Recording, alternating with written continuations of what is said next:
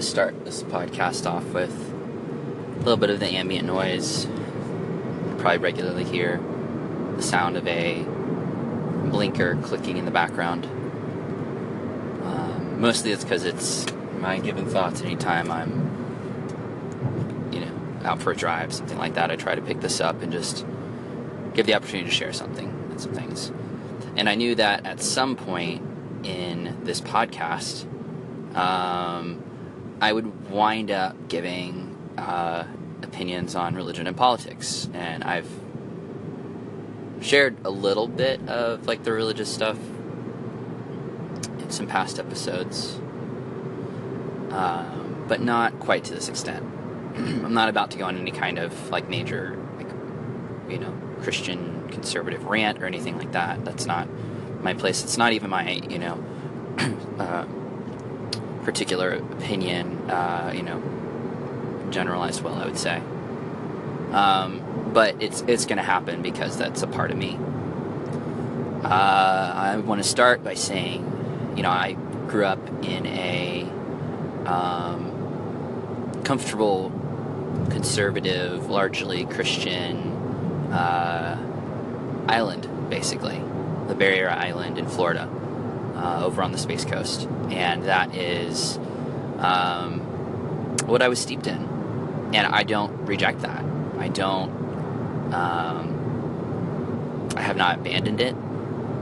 I have given a lot of it thought, and I have pushed back on it a lot. I'm reducing so much right now over the past uh, 12 years of my life that I have measured and, and weighed against and yelled at and and worked deeply on in order to drop so many just really hard to give up notions of the world and of people, particularly of people.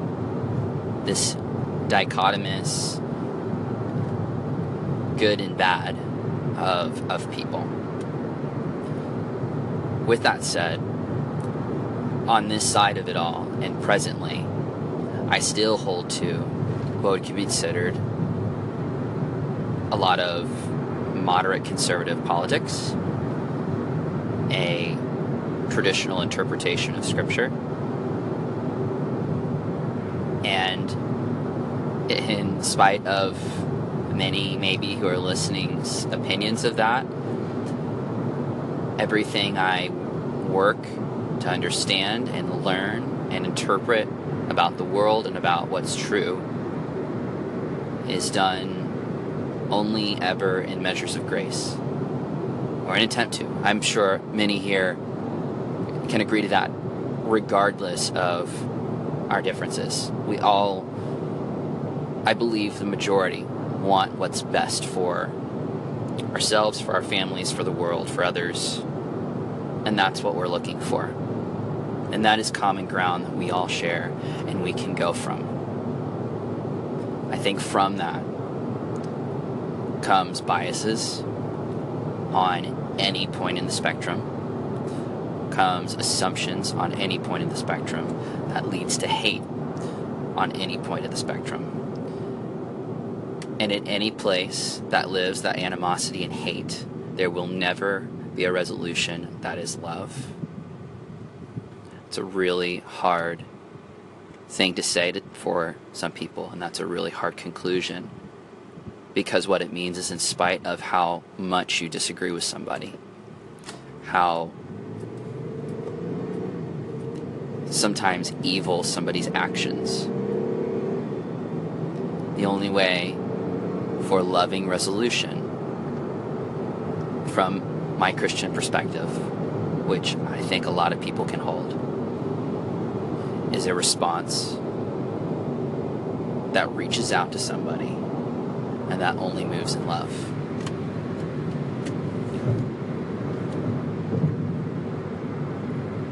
In the next part, I want to talk about the Nashville Statement. If you haven't listened to or read it yet, go check that out. We'll talk more. The Nashville Statement, for any who are unaware, is, from my best understanding, a um, constitution, if you will, of traditional Christian beliefs weighed against what I continue to call the modern sexual ethic that deals with um, sexuality and gender identity. And it seems to be um, a like coalition of conservative Christian pastors coming together to make a declaration similar to what maybe like a Council of Nicaea might be. And if you're not familiar with that, Google it. Um, it has to do with uh, an agreement of the um, interpretation of Scripture, basically. And so this does the same thing in our modern time. Uh, to understand it like that, at face value, if I knew nothing else about it, I would say I think there's a time and place for that. At some point, we all have to, in our worldview, go, this is what the truth is, and this is what it means, and this is a statement of what it is. Uh, to live in, um, you know, the the mire of uh, total subjectivity um, is not a lasting position. I think very few people can can live that way and you know understand much from that perspective. And if you're someone that's like that, that's great. But that can't you have to understand in that subjectivity that that might only be you or very few group of people that can see the world that way. And so there has to be reason, soundness, logic, conclusions to come to. Again, this isn't. Uh, uh, I'm not trying to make a statement of you know these are like you know logic and reason conclusions. Uh, even though I would you know agree with maybe 90% of what this says, um, or at least its interpretation of Scripture. But from there, that 10% is critical because it's what informs me in my conversations and in my search for, you know, what what does all of this mean? What's the truth behind every statement being made? What is real about the world? Because there has to be something real about this. And what is that? And so looking for that answer, I know in my heart and in my current understanding, the Nashville statement is not the solution. I posted on um, Facebook an article that it just so wholly describes the way I've been talking about this conflict of of the modern sexual ethic and modern Western Christianity, um, which I continuously try to take a humbled position of we have treated you wrong. Um, and yet, what is true? Um, I'm going to sound vague in a lot of these things because I'm going to wind up backtracking and I'm going to wind up trying to be extremely careful about my words. And I think I should be because this is something that can't be a one sided conversation this medium is a one sided conversation right now. So, forgive anything that um, may not hold up to nuanced scrutiny. These are top of my head thoughts, and there are far too many for five minutes and one person speaking. I want to say that if you've given this a look and you are horrified by it, I understand. I get it. Uh, I get about 85% of that. The other part, I may not come to the same conclusion as you because we may disagree on this. But again, I hope that every conclusion that I'm making on this is done in graciousness. And that's where I'm going to continue to move forward and why, again, I disagree with the statement.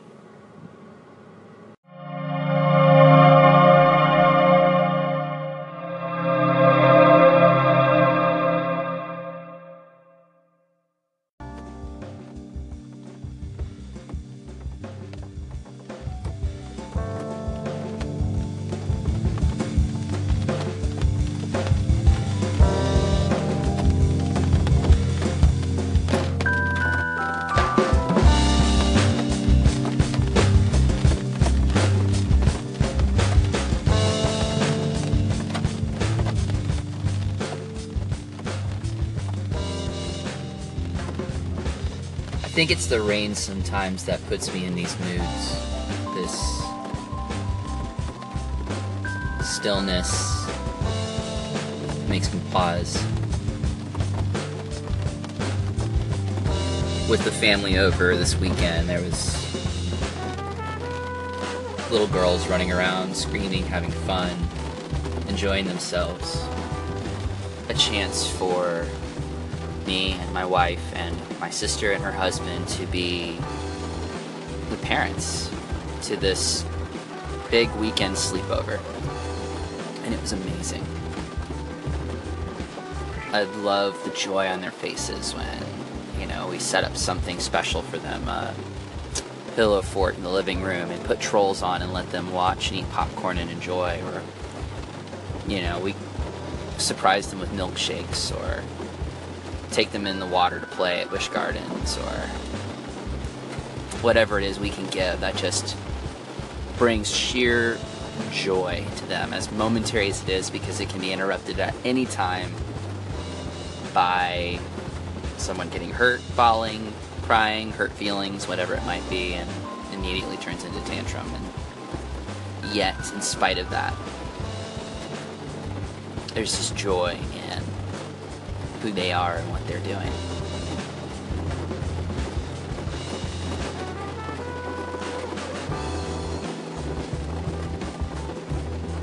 I like experiencing that with people too. Like real people, you know, not kids. Because kids aren't real people. That's that's the joke. It's it's a joke. I like to just have conversations that are just unmarred by weight, uh, burdens. I like hearing the burdens too. I like sharing burdens with people and trying to, you know, relate to the burden or or just sit in it in in this this chasm of, you know, not understanding where you've been and who you are, but I have things that tell me I get how that feels and what that hurt is like. I have experiences that people just can't understand. And that's okay. That's okay.